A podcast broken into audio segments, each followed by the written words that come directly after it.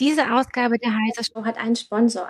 Die Matrix mit Hauptsitz in Frankfurt am Main unterstützt Organisationen dabei, die Arbeitsumgebung ihrer Mitarbeiter zu digitalisieren und sicherer zu machen. Mehr dazu am Ende der Sendung.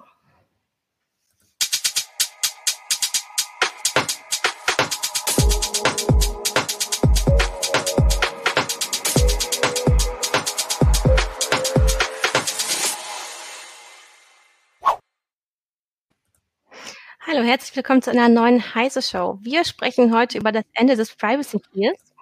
Mit dabei sind einmal Holger Bleich von der CT. Moin, moin. Hi.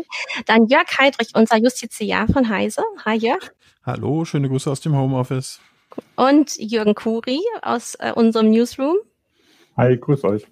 Hi, ich bin Christina Bär. Ich bin auch aus dem Newsroom von Heise Online. Ja, Mitte Juli wurde das Privacy Shield für nichtig erklärt. Und jetzt sind wir eigentlich in einem rechtlichen Vakuum, könnte man sagen. Also es gibt, es gibt keine richtige Regelung, die ähm, ja, unsere Daten jetzt noch schützt, beziehungsweise irgendwie bestimmt, wie die Daten vielleicht in die USA transferiert werden dürften.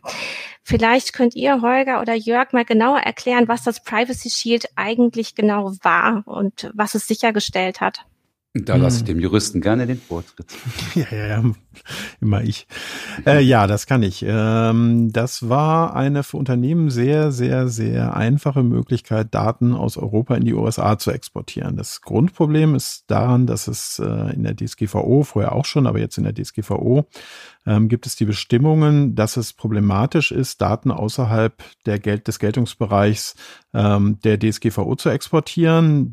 Es gibt ein paar Länder, bei denen hat man festgestellt, die haben das gleiche Datenschutzniveau. Da geht das also. Dazu gehört Kanada, Schweiz, Israel und noch ein paar andere, neuerdings auch Japan. Dazu gehörten aber nie die USA. Und das heißt also von vornherein, dass es schwierig war, immer schon schwierig war, Daten in die USA zu exportieren. Und da hat man man kann es eigentlich nicht mal Abkommen nennen, das ist schon fast zu hoch begriffen, aber da hat man so, so eine Art Verwaltungsakt mal verabschiedet, auf deren Basis Daten in die USA exportiert werden dürfen und das war dieser Privacy Shield. Und der Privacy Shield war wirklich extrem bequem für Unternehmen. Die mussten sich nämlich nur in ein Verzeichnis eintragen. Das gibt's immer noch, privacyshield.gov. Da kann man immer noch schauen, wer sich da so eingetragen hatte. Äh, und viel mehr mussten sie eigentlich gar nicht tun. Also sie mussten sich dann verpflichten, europäische Datenschutzstandards einzuhalten. So richtig kontrolliert hat das aber auch nie jemand richtig. Und äh, wenn sie da verzeichnet waren, dann war das im Prinzip ein grünes Licht dafür, dass man Daten in die USA exportieren konnte. Es gibt allerdings auch noch, um uns noch ganz kurz zu ergänzen, äh, Alternativen dazu und die bestehen zum Teil auch noch. Deswegen sind wir jetzt nicht völlig rechtslos. Es ist nur wesentlich schwieriger geworden. Okay, also es, es gab einen Vorläufer zum Privacy Shield und das war das Safe Harbor Abkommen. Und eigentlich wurde da ja schon festgelegt, dass man sich mehr um den Datenschutz kümmern muss. Also wie konnte denn das Privacy Shield dann trotzdem ähm, eingerichtet werden? Ja, also das ist, es war eine absurde Situation. Also 2015 ist das Safe Harbor Abkommen ja schon äh, vom Europäischen Gerichtshof EuGH kassiert worden. Das war übrigens auch damals schon auf Initiative des österreichischen Datenschutzaktivisten Max Schrems. Deswegen heißt es mittlerweile Schrems 1 Urteil, weil mittlerweile es ja auch ein zweites äh, Urteil gibt seit Juli, seit 16. Juli, nämlich das Schrems 2 Urteil. Und da wurde eben das Nachfolgeabkommen, äh, wobei wir halt sagen müssen, es ist kein Abkommen, es ist eigentlich nur ein Angemessenheitsbeschluss äh, und so ein informelles, so ein informeller Briefwechsel, der dann dazu gehört mit dem US-amerikanischen Handelsministerium. Viel mehr war das nicht. Man hat halt damals eilig irgendwas Neues gemacht und wir haben damals schon gesagt, Reiter heißt jetzt Twix. Im Grunde genommen war es nichts Neues. Dann haben sie den Begriff Zertifizierung eingeführt, wie Jörg schon gesagt hat. Angeblich sollten diese äh, Unternehmen, die sich da in das Verzeichnis ein, eingetragen haben, zertifiziert haben. Aber was äh, so immer so ein bisschen bei der Diskussion unter den Tisch gefallen ist, war eine sogenannte Selbstzertifizierung. Das heißt einfach, die haben, die haben sich einfach eingetragen. Also da hat auch niemand kontrolliert oder so. Dieses Zertifikat ist, äh, ist äh, wirklich äh, völliger Humbug gewesen. Und äh, das große Problem an der Geschichte war auch immer von Anfang an, dass, ähm, weil das war eigentlich auch Teil dieser informellen Vereinbarung mit den USA, dass europäische Bürger auch das Recht haben, sich zu beschweren in den USA, wenn irgendwas schiefläuft. Da soll es dann äh, Ombudsmänner oder Ombudsfrau geben und sowas. Aber all diese Mechanismen haben nie so richtig funktioniert. Und ähm, das ist halt die Frage, wie man das jetzt sicherstellen will in Zukunft, dass das funktioniert, äh, weil die USA sich da total sperren. Ja, Max Schrems hat das so schön, welches passt noch so gut, würde ich gerne noch ergänzen, äh, genannt, die Entwicklung von, von dem ersten zum zweiten Pakt. Uh, they put lipstick to the pig. Ja. ja. also das gleiche Schwein, aber angehübscht durch ein bisschen Lippenstift. Da hat er sich nämlich wirklich nicht viel geändert. Und ähm, ein großes Problem an der Sache ist ja, dass auch Geheimdienste auf diese Daten zugreifen dürfen, wenn die einmal in die USA transferiert wurden. Und das ist ja gerade durch den NSA-Skandal eigentlich ja so richtig ans Licht gekommen. Also es geht da auch immer darum, welche Dienste können auf die Daten zugreifen. Mhm. Also wir müssen vielleicht nochmal zur Klärung sagen, es geht hier immer, ähm, weil wir reden jetzt hier nach aktuellen europäischen Regeln von der DSGVO, es geht also immer um personenbezogene Daten. Das ist vielleicht nochmal wichtig zu sagen. Es geht also nicht um anonyme Daten, irgendwelche Sensordaten oder sowas, die irgendwo erhoben werden, sondern das darf weiter transferiert werden. Es geht immer um Daten von Personen. Ne? Äh, die sind geschützt laut DSGVO. Ähm, ja, und da, und dann mal, weil ich da gleich mal einhaken muss, das passt nämlich zu einer Frage, die schon gleich aufgetaucht ist auf YouTube von Capellino. Ja. Was passiert jetzt eigentlich mit den Windows-Daten? Ne? Also zum Beispiel, wenn ich Windows einsetze, erhebt Windows-Daten. Mhm. Äh, Windows erhebt ja Telemetriedaten, sagen sie offiziell, die dann für die Sicherstellung des richtigen Betriebs von Windows genutzt werden und so. Wenn es jetzt wirklich nur Telemetriedaten wären, dann wäre das ja kein Problem. Aber wenn es damit mit personenbezogenen Daten zusammenführt, dann wird es ein Problem. Wie, wie soll ich als normaler User jetzt entscheiden, ob ich Windows noch einsetzen darf? Ja, das ist äh, eine der großen und spannenden Fragen, wo gerade ganz viel darüber diskutiert wird. Ähm, diese Daten werden mit hoher Wahrscheinlichkeit personenbezogen sein, weil sie ja nicht, äh, weil sie ja nicht einzeln erhoben werden, sondern sie werden halt zusammen mit meinen sonstigen Anmeldedaten mit Sicherheit vereinbart, äh, gespeichert werden und verarbeitet werden. Ähm, deswegen ist es sehr unwahrscheinlich, dass die wirklich isoliert davon betrachtet werden müssen. Deswegen sind es personenbezogene Daten und die haben natürlich durch meine Anmeldung äh, auch meinen Namen, E-Mail-Adresse und sonstiges und äh, werden das mit Sicherheit, wenn sie denn wollen, wenn es ihnen irgendwas bringt, zusammenführen können. Das reicht ja schon. Und äh, deswegen ist die Nutzung von äh, Windows 10 von Microsoft 365 ist gerade der, eines der heiß diskutiertesten äh, Probleme im Datenschutz tatsächlich. Kommen wir sicherlich gleich nochmal im Detail zu. Ganz einfach auch, weil es so wahnsinnig weit verbreitet ist. Ne? Man kommt ja, ja. Ähm, kaum dran vorbei. Also im Schulbereich wird das auch diskutiert, genau, ja. wenn jetzt äh, Schulen anfangen, ähm, darauf umzustellen, um den digitalen Unterricht möglich zu machen.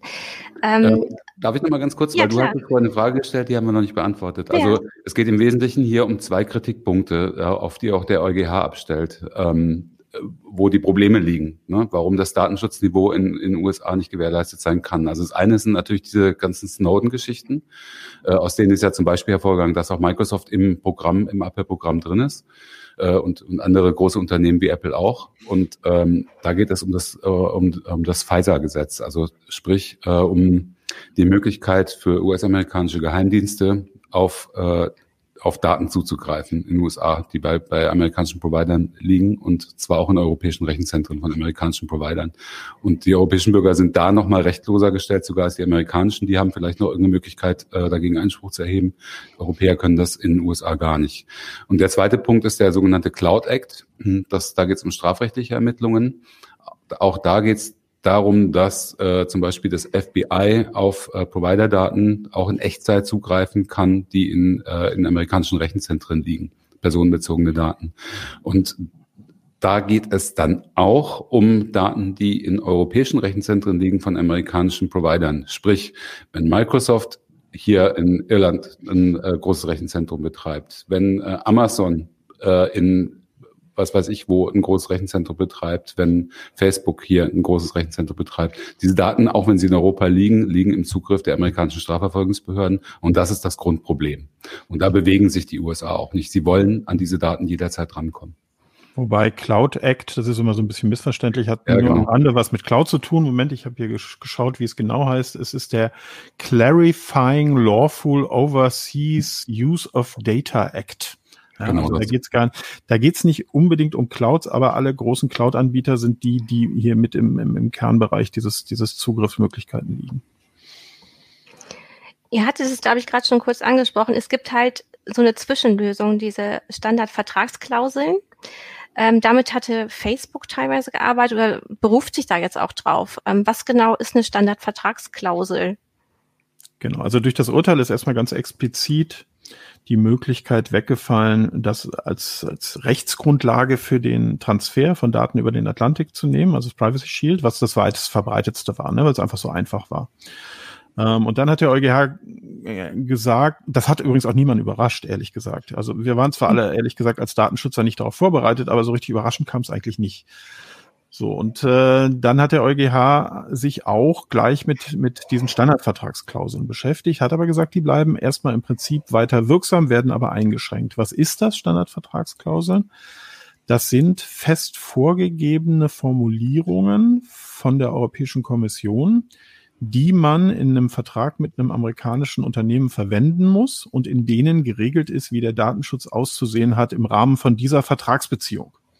Ja, das ist sowas ähnliches wie Privacy Shield, nur trage ich mich nicht irgendwo ein, sondern pack das in einen Vertrag mit meinem Vertragspartner. Äh, und das ist im Prinzip auch dann schon alles. Also auch daran gibt es keine Zertifizierung, keine weitere Kontrolle. Ähm, nichtsdestotrotz hat der EuGH in seinem Urteil gesagt, dass die im Prinzip weiter gültig bleiben, aber sie alleine nicht ausreichen, weil natürlich ein Vertrag, den ich mit irgendjemandem schließe, äh, mich auch nicht davor schützt, dass der Geheimdienst auf irgendwelche Daten zugreift. Ne? Das ist logisch und das ist auch eine der, der Geschichten, die daran schon ein bisschen merkwürdig sind und deswegen hat der EuGH gesagt, dass äh, das nur dann weiter verwendet werden kann, wenn man zusätzliche technische und organisatorische Maßnahmen ergreift, um die Daten der Europäer zu schützen. Und da ist dann jetzt der Punkt, wo technische Maßnahmen gefragt sind und vielleicht auch ein bisschen ja, ein bisschen äh, Kreativität in dem Bereich. Das kann sowas äh, wie Verschlüsselung sein, das wisst ihr sicherlich besser als ich. Das kann sowas wie Anonymisierung sein. Ähm, all diese technischen Maßnahmen, die, die hier möglich sind, um den Zugriff zu erschweren. Aber alleine reicht es eben im meisten Fall nicht aus. Also um das vielleicht nochmal praktisch kurz zu sagen mit den Standardvertragsklauseln oder sie heißen auch äh, SCC, also Standardschutzklauseln. Ähm, nehm, wenn ich jetzt als Facebook-Nutzer ähm, ähm, mit Facebook Europa, also in Irland, einen Vertrag schließe, in dem ich äh, mich dort anmelde. Ne? Dann heißt das, ähm, ich, also erstmal habe ich die Vertragsbeziehung mit Facebook Europa, also mit der mit der irischen, äh, mit dem irischen Standort. So ähm, und die Standardvertragsklauseln kommen jetzt zum Einsatz zwischen Facebook Irland und Facebook USA. Das heißt, die Tochtergesellschaft Facebook in, in Face, äh, Facebook Irland muss einen Vertrag schließen mit Facebook USA, dass die Datenübermittlung äh, meiner Daten, meiner personenbezogenen Daten in die USA äh, schon in Ordnung ist. Ne? Das, das steht dann in deren, in deren ähm, Verarbeitungsverträgen mit drin. Da sind diese Standardvertragsklauseln mit drin. Und übrigens hat sich Facebook, das ist ja ein bisschen das Ironische an der Sache, weil eigentlich ging es überhaupt nicht um, äh, ums Privacy Shield bei dem Schrems 2 Urteil, jetzt vom Juli, sondern es ging tatsächlich um den, den Einsatz der Standardvertragsklauseln von Facebook. Das ist das, was eigentlich kritisiert wurde. Aber das ist, äh, aber der Europäische Gerichtshof hat sich, glaube ich, auch so provoziert gefühlt, dass er gesagt hat, gut, dann kümmern wir uns auch gleich nochmal ums, ums Privacy Shield, obwohl das eigentlich gar nicht Thema des Verfahrens war. Ja, wobei das schon fast zu kompliziert ist. Also, äh, also ist, ist richtig, ähm, mhm. aber äh, es ist natürlich erstmal, wenn ich jetzt, sagen wir mal, als Heise zum Beispiel mit einem amerikanischen Unternehmen zusammenarbeiten will, dann müsste ich diese Vertrag, Standardvertragsklauseln eben auch benutzen. Na klar. Äh, und müsste, ne, also es muss nicht nur der, der zweite, der, der nachgelagerte in dieser Vertragskette, sondern ich müsste das dann eben auch direkt machen. Ich muss das übrigens auch, und das muss ich vorher auch schon, äh, bei allen anderen Ländern machen, die äh, außerhalb der EU liegen und die eben nicht besonders sichere Drittstaaten sind. Also wenn ich zum Beispiel was in Indien mache, muss ich die schon immer verwenden. Äh, China, Russland, äh, da gelten die auch. Und auch da hat übrigens dieses Urteil gewirkt und auch da haben die, hat der EuGH gesagt, naja, ihr müsst euch das genau anschauen, wie, wie hoch ist die, die Sicherheit für die Daten und wie hoch ist die Gefahr, dass da jemand die Daten abgreifen will aus dem Geheimdienst und dann eine Anpassung für das jeweilige Land machen und auch da zusätzliche technische Maßnahmen treffen. Könnte es denn Strafen geben, ähm, weil ja rechtliche Unsicherheiten da sind? Ja, klar. Also, wenn ich das nicht sauber regle, äh, dann ist das theoretisch, nicht nur theoretisch, sondern auch ganz praktisch ein Fall für ein Bußgeld. Mhm. Also, und dann habe ich meinen Dateneinsatz noch, dann habe ich meinen Datentransfer nicht ordentlich geregelt. Das ist dann ein klarer Verstoß gegen die DSGVO und das kann ein Bußgeld geben und vielleicht sogar Schadensersatzansprüche für die Kunden, die davon betroffen sind. Und um es ganz klar zu sagen, ne, der EuGH hat gesagt, das ist das gilt unmittelbar ab sofort. Und äh, mhm. äh, die, die ja, ich, ich denke auch immer an 1989. ich habe das nochmal nachgeschaut. Nicht so weit ich weiß. Ähm, Das heißt, die Datenschutzbehörden haben sich auch äh, wenige Wochen später dann schon zusammengetan und auch geäußert. Zum Beispiel in Deutschland haben wir ja 18 Datenschutz, äh, Landesdatenschutzbehörden, die die Zuständigkeit, äh, die zuständig sind für den privatrechtlichen Bereich, also für alle Unternehmen. Und die haben auch gesagt, das ist scharf. Also wir gucken schon ab sofort, ob, äh, ob diese Regeln eingehalten werden oder nicht. Und äh, dann dazu kommt ja auch, da kommen wir vielleicht gleich noch zu, äh, dass Max Schrems natürlich, wie er so ist, weil er immer gerne rumpiekst, äh, schon, schon Anfang August äh, Beschwerden eingereicht hat. Über 100 Beschwerden bei Datenschutzbehörden in ganz Europa verteilt, äh, beispielhaft äh, für den Einsatz von Facebook oder Google Tools. Mhm. Aber wie verhält sich denn die USA jetzt dazu? Also wenn, wenn da auch eine rechtliche Unsicherheit ist, auch für die Firmen aus den USA, streben, streben die USA eine Regelung, eine schnelle Regelung an mit der EU oder ähm, sagen die sich, das sollen die Unternehmen unter sich klären? Also die Europäische Kommission hat äh, ein paar Wochen nachdem das Urteil äh, rausgekommen ist, gesagt, wir nehmen jetzt Verhandlungen auf und wir wollen ein Enhanced Privacy Shield. Also sie wollen es wieder versuchen. äh, haben, haben angeblich einen Gesprächsfaden aufgenommen mit dem US-Handelsministerium. Da gab es auch eine ganz kurze, knappe gemeinsame Erklärung zu. Aber ernsthaft glaubt niemand, dass jetzt insbesondere fünf Wochen vor der Wahl noch irgendwas passiert. Also in diesem Jahr wird, wird sich damit, also ist meine Prognose, wird sich da mit Sicherheit nichts mehr tun. Und ob sich im nächsten Jahr was tut, weiß man erst, wenn die USA sich dazu äußern, ob sie ihre Datenschutzstandard, äh, mhm. Datenschutzstandard erhöhen wollen. Nämlich nur dann kann überhaupt ein äh, Abkommen oder eine Vereinbarung zustande mhm. kommen. Nur dann kann die Europäische Kommission nämlich beschließen, äh, der Datenschutz ist äh, DSGVO angemessen in den USA, was er im Moment eben nicht ist. Ja, aber dann haben ja einige Unternehmen, oder Jürgen, mach du erst. Ich meine, das ist ja auch die Frage, was wollen Sie denn jetzt verhandeln überhaupt? Ne? Also das fragt sich Katbik 7 auch, ähm, der meint oder so, ja, pff, äh, er hofft, dass jetzt nicht einfach das wieder übergangen wird, aber wenn Sie ein neues Verhand Abkommen einfach machen, laut dem EuGH kann das ja nicht sein. Im Prinzip müssten die USA die DSGVO übernehmen und dann wäre es sicher, anders würde es nicht gehen. Ähm, so ähnlich ist es ja auch mit anderen Ländern, die eben vergleichbare Datenschutzstandards haben. Also was die verhandeln wollen, ist mir da überhaupt nicht klar. Also der, ich meine, selbst wenn sie nach, nach der Präsidentschaftswahl verhandeln, ohne Gesetzesänderungen in den USA, wird es nicht gehen, würde es nicht gehen, weil man kann mit so einem Abkommen ja nicht irgendwie die Gesetze in den USA außer Kraft setzen.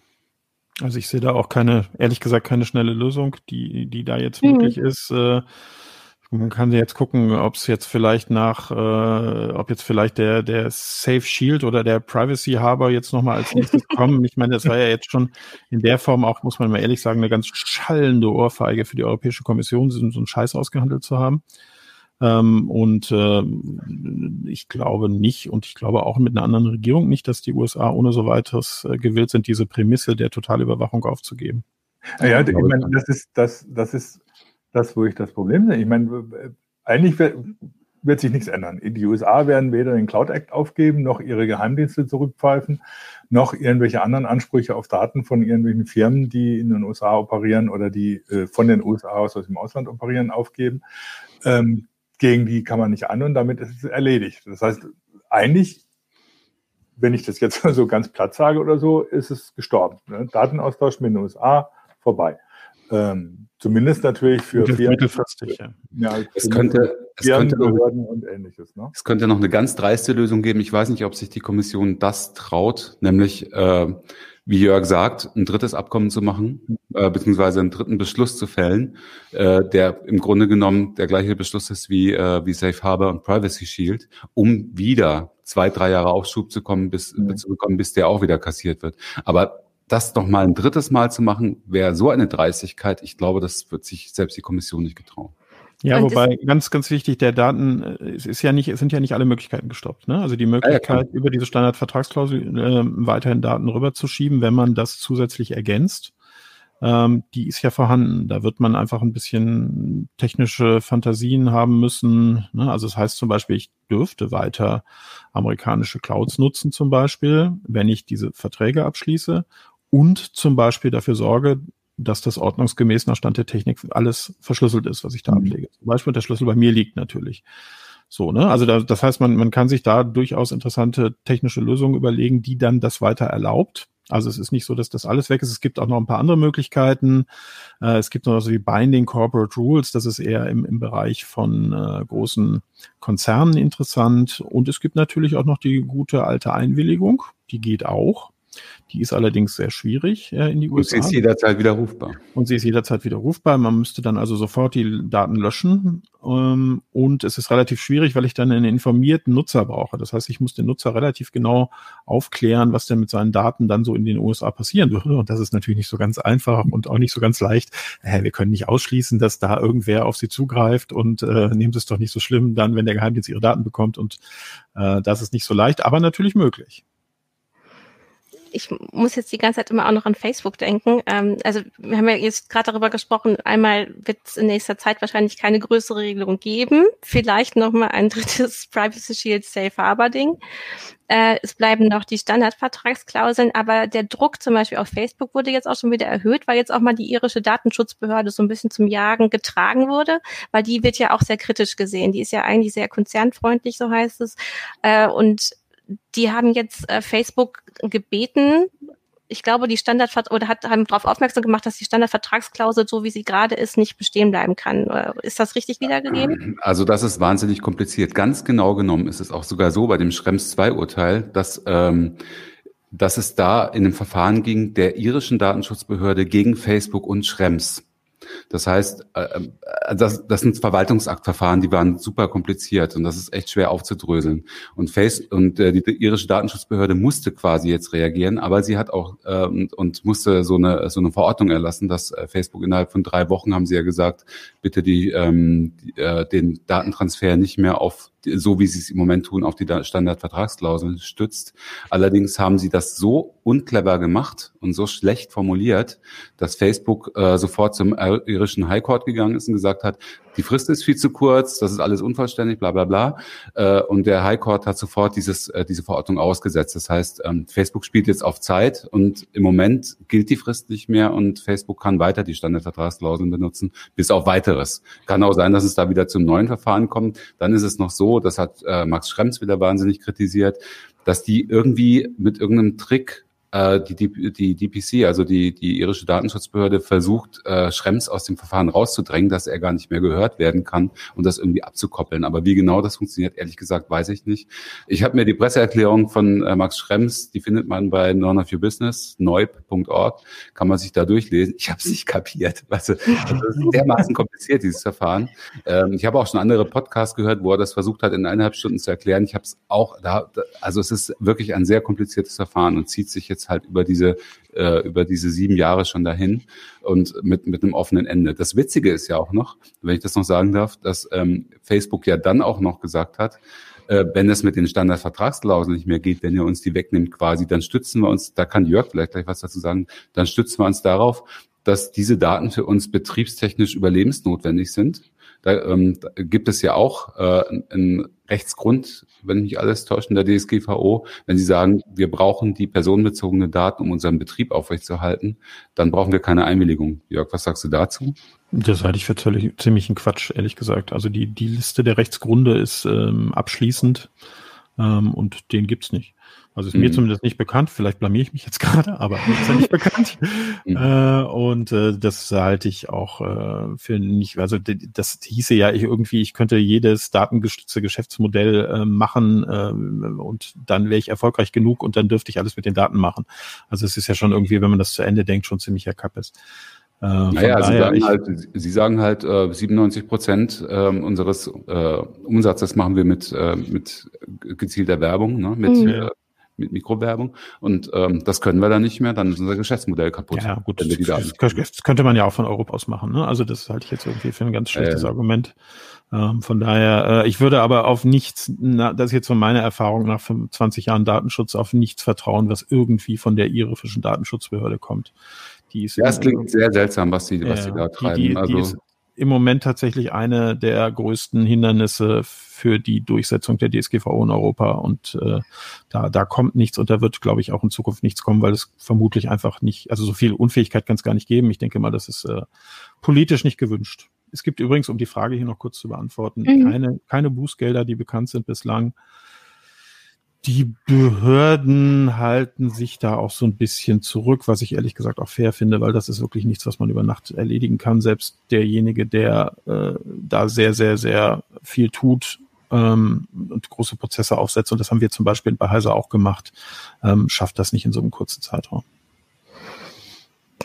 Ich hatte jetzt auch gelesen, dass ähm, da man gegen die Unternehmen aus den USA, also da nicht so hart gegen vorgeht momentan, dass man deshalb vielleicht auch nicht so hart gegen innereuropäische Verstöße vorgehen möchte, äh, um da ein bisschen Fairness walten zu lassen. Das führt natürlich zu einer Aufweichung der ganzen Datenschutzgeschichten, ne? Ja, das hat der äh, hamburgische Datenschutzbehörde tatsächlich in einem, äh, der Herr Kaspar tatsächlich in einem Interview gesagt, äh, dass er, und das kann ich auch nachvollziehen, dass er es zum Beispiel nicht einsieht, äh, jetzt zum Beispiel hart gegen kleinere Verfehlungen von Sing vorzugehen, wenn man auf, wenn er auf der anderen Seite sieht, äh, was LinkedIn macht und äh, die sitzen natürlich auch in Irland äh, und dass da wirklich absolut gar nichts passiert und ähm, dass er aus dem Grund sich irgendwie auch nicht einsieht, so hart dann gegen konkurrierende deutsche Unternehmen vorzugehen. Ja, wobei, wobei man jetzt eigentlich auch nochmal genauer gucken müsste, was würde das denn heißen, hart vorgehen? Ich meine, klar, der Privatuser, der auf seinem Heim-PC Windows einsetzt und deswegen Daten in die USA übertragen will, das ist ja wurscht, der ist ja davon nicht betroffen, das ist ja sein Ding. Aber wenn es jetzt an Firmen geht, das ist die eine Seite, wenn die Windows einsetzen zum Beispiel, oder ein User hat auf, auf YouTube auch gesagt, ich meine, Apple hat dasselbe Problem letztlich mit, mhm. mit macOS beziehungsweise iCloud ähm, oder wenn es an Schulen geht, Behörden und ähnliches, wenn die Windows einsetzen, Microsoft 365 einsetzen, wenn sie Google Tools einsetzen oder so, die können das ja eigentlich jetzt nicht mehr tun. Bloß was sollen sie machen? Äh, ich meine, ähm, jetzt hat einer gesagt, naja gut, sie können Linux einsetzen. Das ist jetzt für die meisten jetzt nicht so einfach, das komplette Infrastruktur von Windows auf Linux umzustellen, obwohl es natürlich geht. Jetzt, dann ist natürlich aber die Frage, gibt es bei Linux nicht auch Tools, die davon genauso betroffen sind, weil Firmen in den USA sitzen und da Daten rübergehen. Also es ist nicht so, dass Linux deswegen was Open Source ist, davor gefeit wäre. Das heißt, eigentlich ist die, Info, die äh, überspitzt gesagt, ist damit die IT-Infrastruktur erstmal tot. Oder wie muss ich das verstehen? Ja, ja, schauen wir mal. Ich weiß nicht, welchen Browser ihr gerade so nutzt. Zum Beispiel. Ja, also, oder welches Betriebssystem ihr auf euren Handys nutzt. Da ist die Auswahl ja auch ziemlich klein. So, ne? Also, äh, klar, wenn man das zu Ende denkt, ist eigentlich Feierabend letztendlich. Naja, also Capellino, ich meine, in, in, bei der, beim CT-Uplink gab es ja auch das Thema oder in der CT, wie abhängig wir halt ähm, von IT-Dienstleistungen aus dem Ausland sind. Ähm, das hat Capilino hier als ähm, Zuschauer auch nochmal geschrieben. Der grundlegende Systemfehler ist, dass die gesamte Macht über digitale Dienste in den USA und teilweise auch China konzentriert ist und Europa keine Handhabe in dem Bereich hat. Ich meine, die EU möchte jetzt ja einen Aufschlag machen und das alles, auch die Chip-Produktion und alles ähm, in Europa wieder stärken, aber das dauert ja lange. Also das ist ja nicht äh, von jetzt auf gleich alles da, sondern was Hardware und Software betrifft, wenn man da alles neu entwickelt und hier stationiert, da brauchen wir bestimmt ein Jahrzehnt, wenn nicht länger. Es gibt natürlich auch die Möglichkeit, da sollte man nicht ganz in den Tisch fallen lassen. Microsoft hat das ja schon mal versucht, was ich sehr ehrenwert fand, ähm, dass die in europäische Rechenzentren betreiben für europäische Nutzer, ähm, die treuhänderisch verwaltet werden. Damals war das von der Telekom verwaltet. Das heißt, sie selber haben da haben eigentlich keinen Zugriff drauf. Ähm, und deswegen hat, haben auch im Zweifel amerikanische Geheimdienste oder amerikanische ähm, Strafer Strafermittler keinen Zugriff drauf. Und das hat funktioniert. Das Problem war nur, das Interesse war nicht besonders groß, äh, weil es halt ein gutes Stück teurer war. Microsoft hat sich das natürlich, musste sich das auch bezahlen lassen und refinanzieren. Und deswegen haben sie es wieder abgestellt. Aber dieses Modell, ist schon denkbar und das könnte man äh, könnten andere Anbieter auch machen mhm. theoretisch, wenn sie das, wollten. Aber das, das ja? Erzähl, mach doch kurz zu Ende. Entschuldigung. Manchmal ja, eine Verzögerung das, ne? Das Besondere dabei war ja tatsächlich dieses Treuhändermodell. Ne? Ich meine, genau. das hat, haben Microsoft oder auch Google oder so ja schon auch probiert, dass sie sagen, ja gut, wir haben äh, äh europäische äh, Ableger, die haben europäische Server und äh, damit ist das sicher. Aber der Cloud Act ist ja gerade eine Reaktion auf äh, einen Prozess, den Microsoft geführt hat ja, in den USA, äh, wo die Strafverfolger, ich glaube, FBI war es, Zugriff auf Daten auf irischen Servern haben wollte und Microsoft hat gesagt, nö, ist nicht. Mhm. Äh, dann gab es einen Prozess, den hat Microsoft gewonnen. Und darauf, als Reaktion darauf gab es eben den Cloud Act, der eben sagt, die amerikanischen Behörden haben Zugriff. Punkt. Fertig aus. Ähm, das heißt, das Besondere ist ja dieses Treuhändermodell, dass die Betreiber, also in dem Fall Microsoft, der Cloud-Dienste, gar keinen Zugriff auf, im Prinzip auf ihre eigenen Server haben. Hm. Das ist also nochmal ein besonderes Modell. Das, zum einen ist es natürlich nicht unkompliziert, das so zu machen. Zum einen ist von der Infrastruktur natürlich teuer. Natürlich ist es auch eine gewisse rechtliche Gefahr für die, für, für den, für den Cloud-Anbieter weil der ja nicht weiß, was dann im Hintergrund unter Umständen auf den Servern alles passiert. Also ähm, das ist auch kann ich auch nachvollziehen, dass es jetzt auch nicht auf so ein großes Interesse gestoßen ist. Also Microsoft sagt jetzt, Microsoft 365 wird halt auf europäischen Servern betrieben für europäische Kunden, was ihnen aber erstmal natürlich dann äh, angesichts des, der DSGVO und des Cloud Act nicht viel nutzt. Genau. Analog ist es übrigens mit, äh, mit, mit Amazon, ne? mit den ABS-Services beziehungsweise S3, also alles, was da, man kann natürlich bei, bei ähm, ABS, also bei dem größten Cloud-Anbieter, äh, angeben, dass man in Frankfurt gehostet werden möchte, ne? dass die Instanzen in Frankfurt laufen und die Daten in Frankfurt gespeichert werden. Aber das ändert natürlich nichts am Zugriff, weil Amazon ein amerikanischer Konzern ist. Das Interessante mhm. ist, ähm, wir hatten ja gerade erst mal das Thema Trump und TikTok.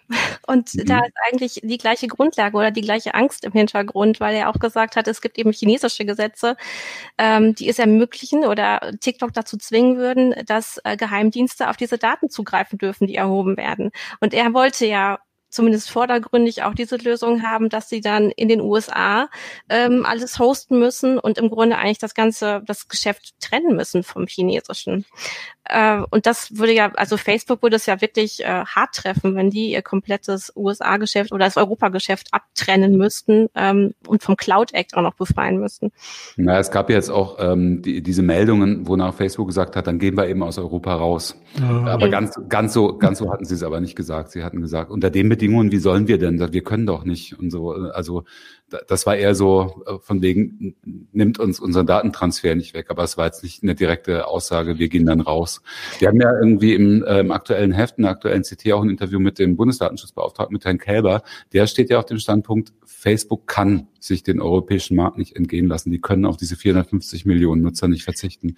Ich bin mir nicht ganz sicher. Ich glaube aber auch, dass Facebook das nicht kann. Also ich glaube, da würde ihnen so viel wegbrechen, insbesondere weil die europäischen Nutzer, glaube ich, im Moment die kaufkräftigsten sind. Das heißt auch äh, am, meisten, am meisten mit Werbung beschallt werden können auf Facebook. Das ist ja also, wahrscheinlich auch die, die einzige Möglichkeit, äh, wie wir in absehbarer Zeit zu einer realistischen Regelung des Ganzen kommen können, nämlich dass der Druck der amerikanischen Unternehmen so stark wird, dass die Regierung sich da irgendwie bewegen muss sehe ich, höre, nach dem, was ich höre, ist das im Moment eher noch nicht unbedingt der Fall. Aber mm, wenn da jetzt sich tatsächlich was entwickelt hin zu einer europäischen Datensouveränität, die ja vielfach gefordert wird, und auch das sehe ich ehrlich gesagt noch nicht unbedingt, ähm, wäre das wahrscheinlich die einzige Hoffnung in dem Bereich.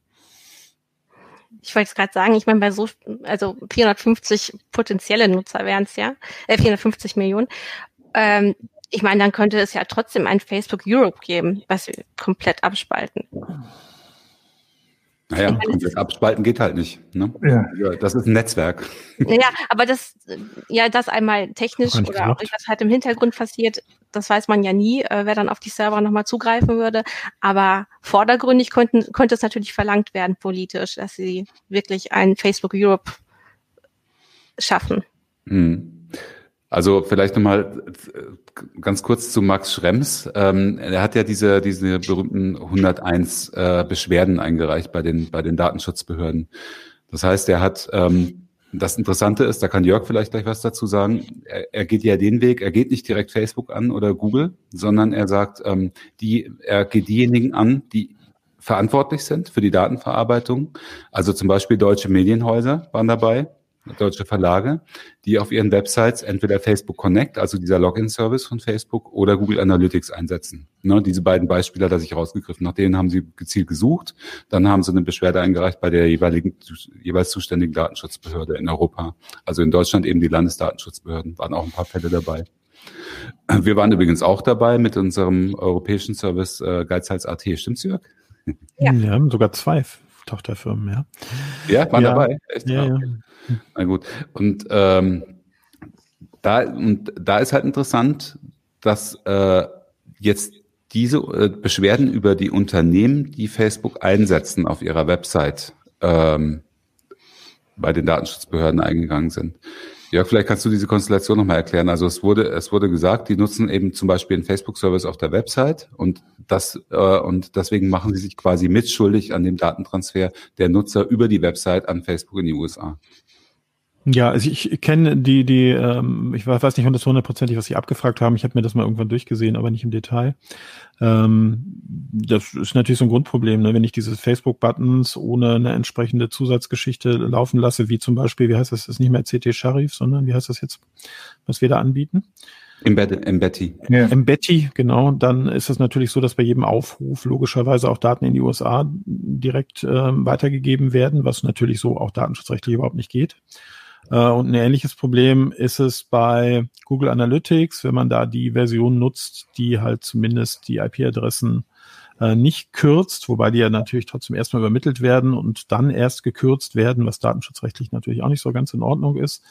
Ähm, äh, das ist natürlich einer der Gründe zum Beispiel, warum ich mich seit über zehn Jahren dagegen wehre, dass auf Heise äh, Servern äh, Google Analytics benutzt wird, weil das einfach irgendwie schon immer klar war und äh, schon immer irgendwie nicht so richtig nötig war. Äh, bei Tochterunternehmen konnte ich mich da nicht durchsetzen. Naja, und übrigens, ähm, vielleicht ganz aktuell noch Entwicklung, ähm, Max Schrems, beziehungsweise seine Organisation Neub, die haben jetzt auch äh, vor einer Woche nochmal nachgehakt und äh, beziehungsweise haben fast direkt danach nachgehakt bei den Websites, Website-Betreibern, ob die denn jetzt aktiv geworden sind und das äh, runtergenommen haben und haben nochmal nachgeschaut und haben gesagt, also äh, immerhin, glaube ich, bei, wie war das? Ich glaube, drei, drei Websites in Liechtenstein haben reagiert und haben das gleich vom Netz genommen, aber beim größten Teil ist es nach wie vor auf der Website. Bei den dreien hat er dann gesagt, haben sie auch ihre Datenschutzbeschwerde bei der Datenschutzbehörde wieder zurückgenommen. Wo kann man, also worauf kann man denn jetzt hoffen, wenn wir davon ausgehen müssen, dass die EU natürlich, dass der EU daran gelegen ist, einen guten Deal zu machen, genauso wie den USA. Und momentan haben wir nicht so ganz klare Regelungen, also Regelungen, die vielleicht jederzeit angefochten werden können. Ich finde, wir können jetzt erstmal darauf hoffen, dass sich die europäischen äh, Datenschutzbehörden intensivst mit dem Thema auseinandersetzen. Und wenn die anfangen, dragonische Strafen zu verhängen, ne? also zum Beispiel jetzt hier diese 101 Beschwerden von Schrems, der Europäische Datenschutzausschuss hat äh, daraufhin eine Taskforce eingesetzt die sich mit dem Thema beschäftigt und die eine gemeinsame Linie jetzt erarbeiten soll für alle europäischen Datenschutzbehörden, wie man dann mit diesen Beschwerden jetzt umgehen kann. Ne? Also deswegen sind die wahrscheinlich von sich aus jetzt auch noch nicht besonders aktiv, weil sie einfach da auf Entscheidungen warten und auf, äh, auf Prüfungsergebnisse. Äh, aber es ist davon auszugehen, wenn zum Beispiel jetzt diese 101 Beschwerden schon von Schrems Erfolg haben und wenn es empfindliche Geldbußen geben wird, dann könnte es ja zumindest sein, dass Medienunternehmen, ähm, die ja besonders im Fokus stehen, äh, sich dreimal überlegen, ob sie noch Facebook Social Plugins einsetzen oder Google Analytics einsetzen. Und da wäre schon, äh, finde ich, äh, der Druck dann auch auf die amerikanischen Unternehmen plötzlich erhöht. Hm, ich denke auch, also der, der Druck, zum einen sollte der Druck auf die amerikanischen Unternehmen steigen und es wäre auch ganz schön, wenn die Datenschutzbehörden gegen die amerikanischen Unternehmen in Europa vorgehen und nicht gegen die Endnutzer unbedingt. Mhm. Äh, das ist aber nur der eine, der eine Teil der Medaille und der andere Teil der Medaille ist natürlich der, dass die Unternehmen anfangen müssen, da ein bisschen umzudenken. Äh, das weiß ich auch von ganz vielen, dass sie das da ganz große Prozesse aufgesetzt haben, die das gesamte Unternehmen nochmal durchforsten. Das haben wir im Prinzip auch so gemacht. Wo, wo haben wir Verträge mit amerikanischen Unternehmen? Das waren bei uns Gott sei Dank nicht so viele äh, und dann eben gucken, brauche ich die wirklich? Gibt es europäische Alternativen? Und wenn es die nicht gibt, dann sich nochmal ganz explizit, also wenn ich die wirklich brauche, sich nochmal ganz explizit an diese Unternehmen wenden und zu sagen, hey, bitte macht mal eine ordentliche Lösung, weil wir, wir brauchen euch, wir würden gerne weiter mit euch zusammenarbeiten, aber ab einem bestimmten Punkt geht's dann irgendwann nicht mehr. Das ist häufig vielleicht eine leere Drohung, aber man kann sie ja trotzdem gelassen aussprechen. Du hast ja vorhin, du hast ja vorhin auch gesagt, ähm, man, die Standardsvertragsklauseln oder wenn man sie einsetzt, sollte sichergestellt, sollten bestimmte technische organisatorische Maßnahmen sichergestellt sein.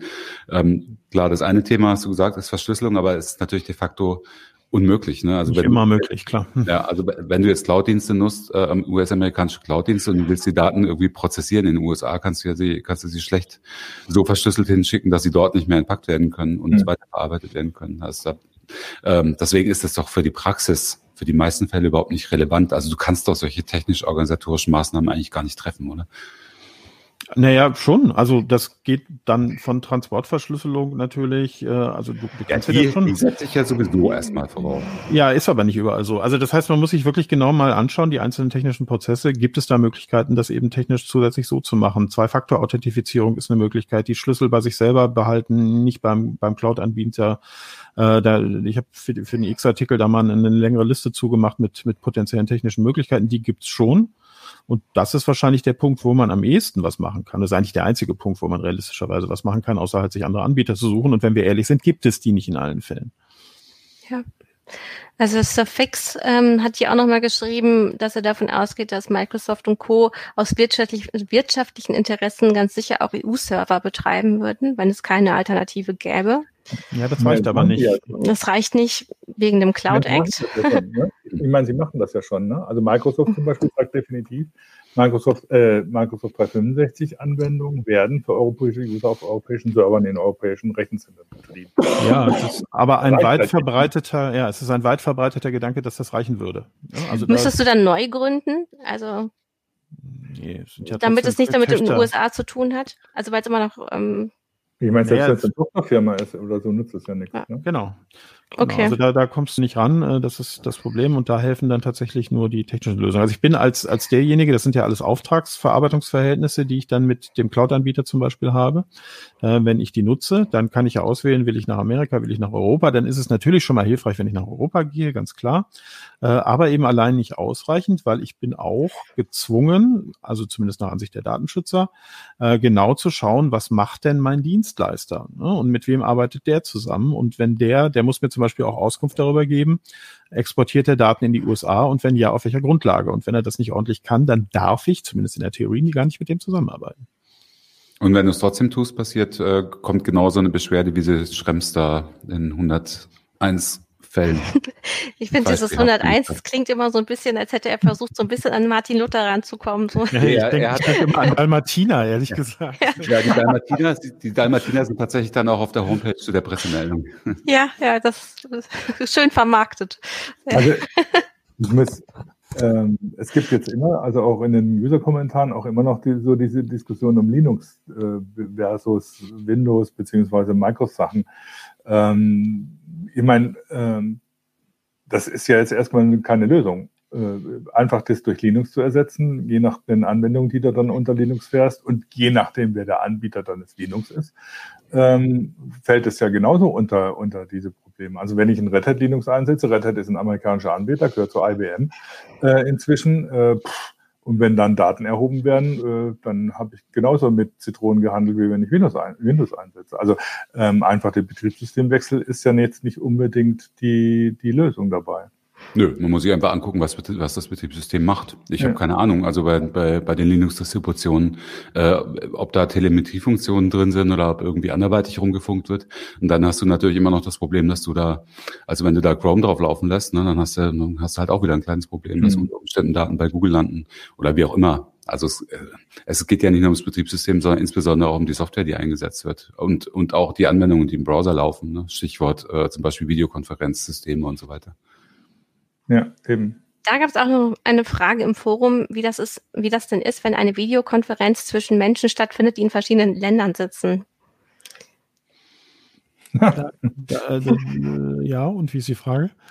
Ja, also ähm, würde dann der Cloud Act greifen und ähm, wie würde ähm, wie, wie sicher ist das Ganze dann noch? Naja, zunächst mal verantwortlich ist derjenige, der sie anbietet, die Videokonferenz. Und äh, sagen wir mal, ich, wenn ich jetzt äh, als Justiziar oder als Anwalt irgendwie Leute an mir einladen würde, äh, dann ist es relativ egal, in welchen Ländern die sitzen, sondern da muss ich halt zumindest in der Theorie darauf achten, dass ich ein, ein sauberes System verwende, was die Daten dieser Gäste relativ egal wahrscheinlich aus welchem Land, außer der USA. Bei den USA könnte es sogar klappen. Äh, dann insbesondere also bei Europäern dann eben nicht an die USA ausliefert, ohne dass ich dafür eine ordentliche äh, Vereinbarung getroffen habe. Mit den Nutzern, mit den, mit, mit den. Nee, mit dem Anbieter. Mit dem Anbieter. Die Nutzer oder die Alternat andere Alternative, das macht aber auch keiner, ist halt tatsächlich eine Einwilligung der Nutzer vor Benutzung des äh, äh, des, des Systems einzuholen. Ja, die muss ja informiert sein. Das heißt, du ja, musst ja, genau. ganz genau wissen, was dein Zoom in welchem Moment funkt. Ne? Genau, und daran scheitert es ja auch dann meistens. Es gibt ja immer noch Missverständnisse über, über diese ganze Linux-Windows-Diskussion. Ich muss da nochmal einhaken. Ne? Also Fred Feuerstein meint, Linux ist keine Lösung, dann bleiben wir bei Windows. Das sei Quatsch es geht nicht um die Frage, ob Linux die Lösung ist, sondern die, die Frage ist, dass es, äh, egal ob man Linux oder Windows einsetzt, immer zu gucken ist oder so, was passiert mit den Daten, die, die da anfallen. Ähm, sei es, wenn ich einen Cloud-Dienst unter, unter Linux nutze, habe ich genau dasselbe Problem wie unter Windows. Das heißt, es gibt im Moment einfach schlicht und ein, einfach keine Lösung dafür, außer ich verschlüssele alles und bin sicher da, oder bin sicher, dass es alles in deutschen, auf europäischen Rechenzentren bleibt, die nicht mit einer amerikanischen Firma zu tun haben. Naja, aber Kann also genauso wenig gewähren. Ja, aber, aber Jürgen, das ist schon ein Unterschied, ob du jetzt, also wenn du Windows nutzt, von dem du weißt, ähm, äh, dass es zumindest in den Standardeinstellungen jede Menge Telemetriedaten, wahrscheinlich auch personenbezogen in die USA funkt. Äh, ich kann mir schon, also versierte Linux-Nutzer bin ich mir sicher, äh, kriegen es hin, dass ihr, dass ihr, ihr Betriebssystem zumindest äh, nicht irgendwo hinfunkt äh, und sie haben keine Ahnung, wo es, wo es hinfunkt. Und das ist halt bei Windows eben anders. Und du musst auch immer sagen, also Windows ist halt auch das äh, wesentlich verbreitere Betriebssystem. Also ich bin naja. da ehrlich gesagt so ein bisschen bei Jürgen, weil ich glaube, dass man da einfach nicht so genau hinschaut. Ähm, ich denke, also es gibt ja zig Linux-Distributionen, davon gibt es bestimmt eine ganze Menge, die auch ganz fleißig in die USA funken. Schon, schon logisch, schon für Update-Services und ähnliches. Ich Auf meine, jeden Fall ist das eine super... Ubuntu und Amazon, ne? Also wenn du die Ubuntu installiert hast, hast du direkt äh, diesen Amazon-Button dabei gehabt. Ne? Ich werde auf jeden Fall das mal mitnehmen, werde äh, zur Linux-Fraktion gehen in der CT und werde denen den Vorschlag machen. Die werden sagen, oh, du willst unser Windows, unser Windows mal machen. Aber trotzdem, das wäre natürlich wirklich, also versprochen. Da werden wir mal drüber diskutieren, ob man mhm. vielleicht mal gucken kann, äh, ob, ob äh, irgendwelche Linux-Distributionen rumfunken. Das ist eine gute Sache. Ich meine, äh, ja, ich meine, das ist ja, es gibt ja konkrete Beispiele. Wie gesagt, ich habe Red Hat erwähnt, die natürlich entsprechende Services anbieten, auch Services bei Unterstützung und sowas. Das heißt, da werden schlicht und einfach Daten für solche, für solche Sachen in die USA übertragen. Da muss man sich überlegen, kann ich dann Red Hat noch einsetzen als Europäer? Das ist halt eine bestimmte Distribution, die, die zu IBM gehört, aber die natürlich auch recht verbreitet ist. Äh, ähm, gerade und, äh, bei Firmen, weil es eben den Support von IBM bzw. Red Hat dafür gibt. Mhm. Ich muss ja sagen, jetzt, wo wir so ein bisschen über alles geredet haben, geht so ein bisschen wie Surfex. Der sagt, es klingt, als wäre nur noch eine große europäische Firewall. Nichts kommt mehr rein, nichts geht mehr raus. Also ich äh, habe auch das Gefühl, oh Gott, das ist alles so vergeblich. Wir naja, wir bauen ja schon an der großen europäischen Cloud wenigstens, an Gaia. Ja, Gaia. Mhm. Ja, und wenn das, das erstmal fertig ist. Und da werden bestimmt keine amerikanischen Geheimdienste darauf zugreifen können. Nein, wir bauen uns einfach unser eigenes Facebook, unser eigenes Google, unser eigenes das wird halt European Firewall. Das wird halt ja. schwer, ne? wie wir wissen aus der Vergangenheit. Und es wird auch ehrlich ja. gesagt, und ich bin jetzt echt kein Feind der DSGVO, es wird auch echt mit der DSGVO nicht leichter. Ja, also ich würde mal sehr, sehr groß zweifeln, dass so ein Facebook mit der DSGVO so groß geworden wäre. Siehe zum Beispiel, wie heißt der Kuschelzoo? Äh, ich war da nie. Äh, du meinst StudiVZ? Ja, genau, zum Beispiel. Also ich, ich, ich, hörte von Leuten, die damit zu tun haben, dass der Datenschutz eines der, der ganz elementaren äh, Themen waren, warum das gescheitert ist. Ja, und da bei, bei der Gelegenheit möchte, muss ich nochmal darauf hinweisen, weil wir hatten vorhin das Thema schon ganz kurz. Bei Facebook äh, galt zumindest in der Anfangszeit, als sie auf, auf den äh, deutschen Markt gekommen sind, Vorsprung durch Rechtsbruch. Die haben ganz klar äh, Datenschutzrechte gebrochen und haben ganz klar auch ähm, Persönlichkeitsrechte gebrochen, teilweise, indem sie Leute voll gespammt haben mit, mit äh, Mails, obwohl sie das nicht wollten. So, und ähm, die europäischen, äh, die, die deutschen Datenschutzbehörden haben Facebook dafür nicht großartig belangt. Allerdings war halt immer StudiVZ im Fokus. Ne? Mhm. Äh, also der ähm, äh, quasi der, Euro, der der deutschsprachige Klon davon. Und äh, das ist natürlich ein bisschen fies. Ne? Du bist du bist halt für die deutschen Datenschutzbehörden erreichbar als Unternehmen und dann äh, ist es halt leichter, so jemanden abzumahnen als irgendwie Facebook in Irland oder in den USA. Naja, bei Facebook macht man das jetzt so ein bisschen wie bei äh, Too Big to Fail mit den Banken. Ne? Also es ist jetzt so groß, man traut sich nicht mehr ran. Ja. Äh, man lässt sie gewähren. Ähm, ja, das ja, ja, ja, sehr, sehr, sehr, erschreckend. Das ist jetzt eine Diskussion, die wahrscheinlich woanders hinführt. Aber es im, im Zusammenhang mit Facebook ist tatsächlich schon der Begriff systemrelevant gefallen. ja, Gatekeeper und alles Mögliche. Ne? Also. Aber da kommen wir natürlich auch wieder zu den irischen Datenschutzbehörden, weil genau das wäre deren Job, das zu regulieren, weil die sitzen da nämlich alle.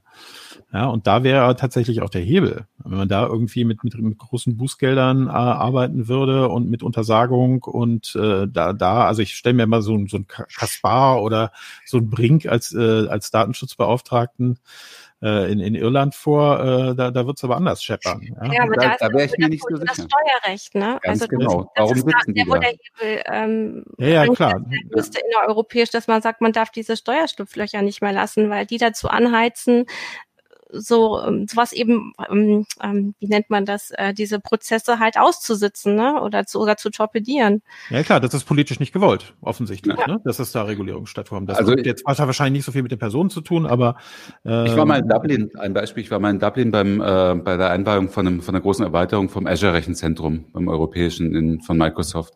Äh, und, und da war dann auch der äh, irische Wirtschaftsminister, da ging es dann natürlich überhaupt nicht um Datenschutzbelange oder so, sondern äh, der kommt dann da mal und feiert irgendwie 50 neue Arbeitsplätze für dieses, äh, für dieses europäische Rechenzentrum äh, von Microsoft.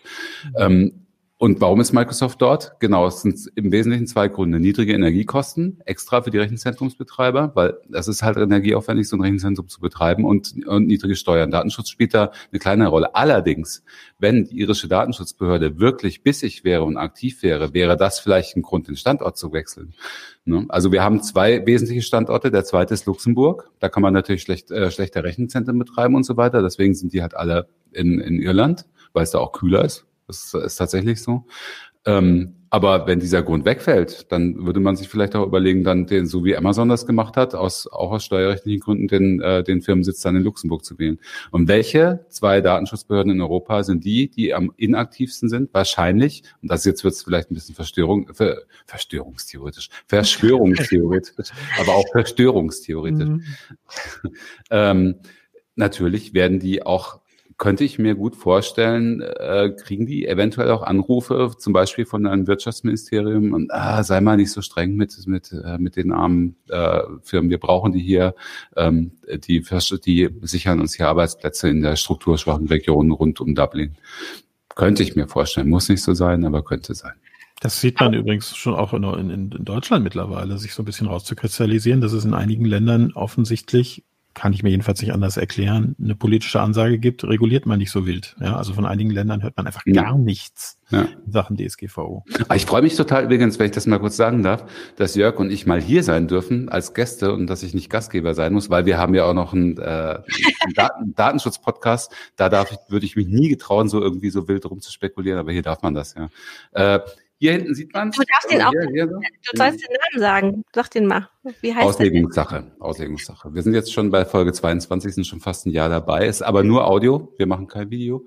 Ähm, kann man abonnieren über iTunes, Spotify, äh, in Spotify sind wir auch. Und äh, wie war die Uhr nochmal? Ach ja, genau. ct.de slash Auslegungssache, da findet man uns auch und kann uns auch direkt hören. So, Werbeblock zu Ende. Willst, ja, das war jetzt Werbeblock, hast du so mitten reingeschoben. Ich hätte, es, ich hätte dir sonst Platz am Ende gelassen. Ach, äh, Im Grunde hast du ja gerade nochmal, habt ihr gesagt, das ist eine Art der Wettbewerbsverzerrung, eben was StudiVZ passiert ist. Ähm, wir hatten aber auch vorher schon wegen Xing einmal kurz äh, das angesprochen, also dass man sagt, man will die, die inländisch oder innereuropäisch tätig sind, jetzt gar nicht härter an die Kandare nehmen als die ähm, ähm, äh, Firmen aus den USA, genau, die amerikanischen Firmen, weil es einfach in sich sehr ungerecht ist. Aber ja, im Endeffekt schwächt das unseren ganzen Datenschutz. Und das, äh, das finde ich wirklich sehr bedenklich. Jürgen, ich glaube, du wolltest noch mal einhaken. Oder habe ich dich falsch gedeutet in der Körpersprache? oh, man hört dich nicht. Sag noch mal, hörst du uns? Wir hören dich nicht. Jürgen.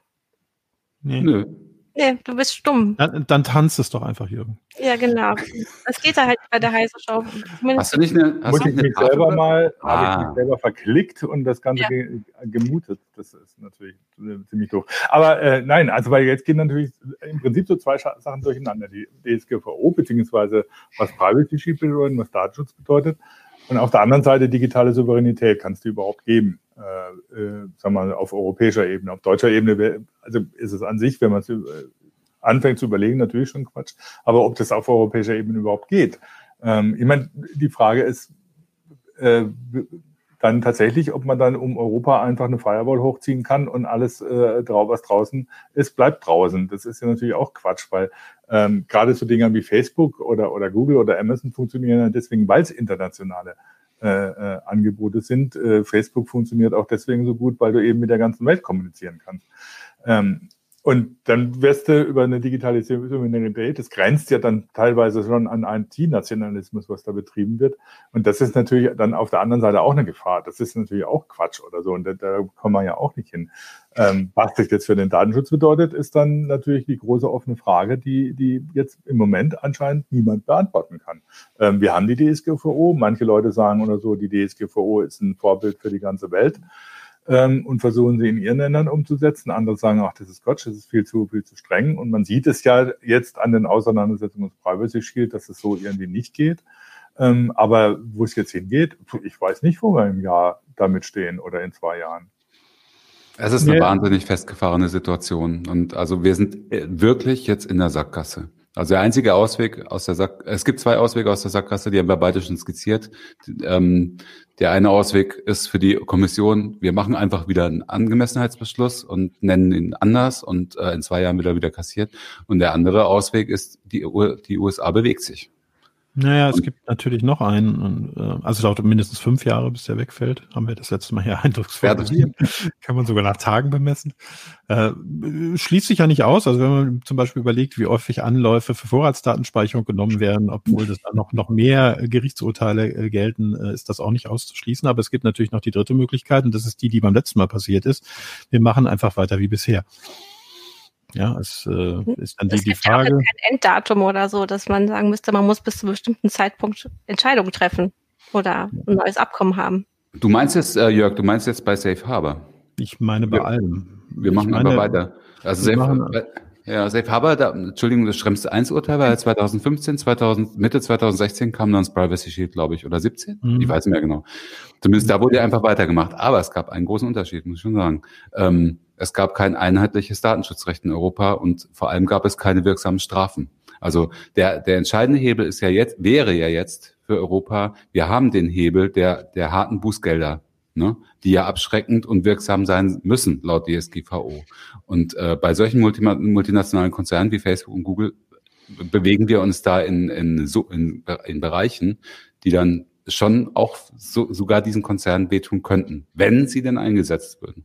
Hm, ja, weiter wie bisher heißt jetzt auch nicht irgendwie Augen zu und durch, sondern weiter wie bisher heißt, würde ich jetzt darunter verstehen, wir stellen diese ganzen äh, Transfers, stellen wir auf Basis von Standardvertragsklauseln, was ja erlaubt ist, machen nur ein bisschen, bisschen was noch dazu, ne? hier mal ein bisschen Verschlüsselung, da mal ein bisschen Zwei-Faktor-Authentifizierung äh, und dann läuft das schon. Äh, und ich bin mir relativ sicher, ehrlich gesagt, dass sich das in die Richtung entwickeln würde. Hm, die Kommission hat ja auch angekündigt, dass sie in, in äh, dass sie jetzt gerade die Standardvertragsklauseln, die sind ja, glaube ich, in 2010 oder so, ähm, überarbeiten und eine neue Version dann bringen wollen. Aber ich glaube, das dauert auch noch zwei, drei Monate oder so. Ne? So hatte genau. ich gehört. Die kann man sich übrigens auch mal anschauen. Das ist gar nicht wirklich wahnsinnig geheimnisvoll. Einfach mal nach Standardvertragsklauseln suchen, mal reinschauen. völlig unverständlich, völlig, da ist mhm. kein einziger Satz verständlich. Äh, aber die, die packt man dann einfach in seinen Vertrag und dann ist erstmal gut. Und ich glaube, das wird erstmal zumindest die Nahzeitlösung sein. Und ich glaube, wer eine Standardvertragsklausel hat und so ein bisschen nachweisen kann, äh, dass er sich da auch bemüht hat, äh, was zu tun, wird jetzt vermutlich, und es würde mich sehr wundern, wenn es anders wäre, auch erstmal kein Bußgeld bekommen. Okay, also gibt es momentan erstmal kleinteilige Lösungen, individuelle Lösungen mit den ähm, Standardvertragsklauseln. Ich danke euch für die ähm, anregende Diskussion. Ich habe eine Bitte an unsere Zuschauerinnen und Zuschauer, Zuhörerinnen und Zuhörer. Wir haben ja so ein bisschen darüber philosophiert, dass es Safe Harbor gab und Privacy Shield. Ähm, denkt ihr euch doch mal den Namen für das dritte Abkommen aus, was da vielleicht kommt und schickt uns das. Das fände ich ah, sehr. Und bitte Privacy Harbor. Wie und könnt ihr bitte an auslegungssache.ct.de. Dankeschön. Genau, das, das fände ich super. Ihr seid so kreativ, ihr werdet da schöne, schöne Namen finden. Ähm, ja, vielen Dank also nochmal an euch, Holger und Jörg. Euch kann man auch regelmäßig zuhören. Wie gesagt, in dem CT-Podcast Auslegungssache. Vielen Dank, Jürgen, an dich. Ich sage jetzt nochmal ganz kurz was äh, zu unserem Sponsor. Und ja, wir bleiben an dem Thema dran, so wie immer. Also, die Matrix 42 bietet die Sicherheitslösung MyEgo Secure an. Damit können Mitarbeitende sicher von zu Hause aus arbeiten, auch wenn es um hochsensible Daten wie etwa im Personal Personalmanagement geht. Sie macht die Personalarbeit auch im Homeoffice möglich. Die Softwarelösung des Unternehmens verwaltet Geräte, Anwendungen, Prozesse und Services. Sie integriert physische, virtuelle, mobile und cloudbasierte Arbeitsumgebungen nahtlos in vorhandene Info Infrastrukturen. Mehr zu MyEgo Secure erfahrt ihr über den eingeblendeten Link, wenn ihr Zuschauerinnen und Zuschauer seid. Ansonsten sage ich jetzt noch einmal die Adresse für alle Zuhörerinnen und Zuhörer www.matrix42.com slash de slash heise Show. Macht's gut. Macht, habt eine wow. schöne Woche. Tschüss. Tschüss. Bis zur nächsten Woche.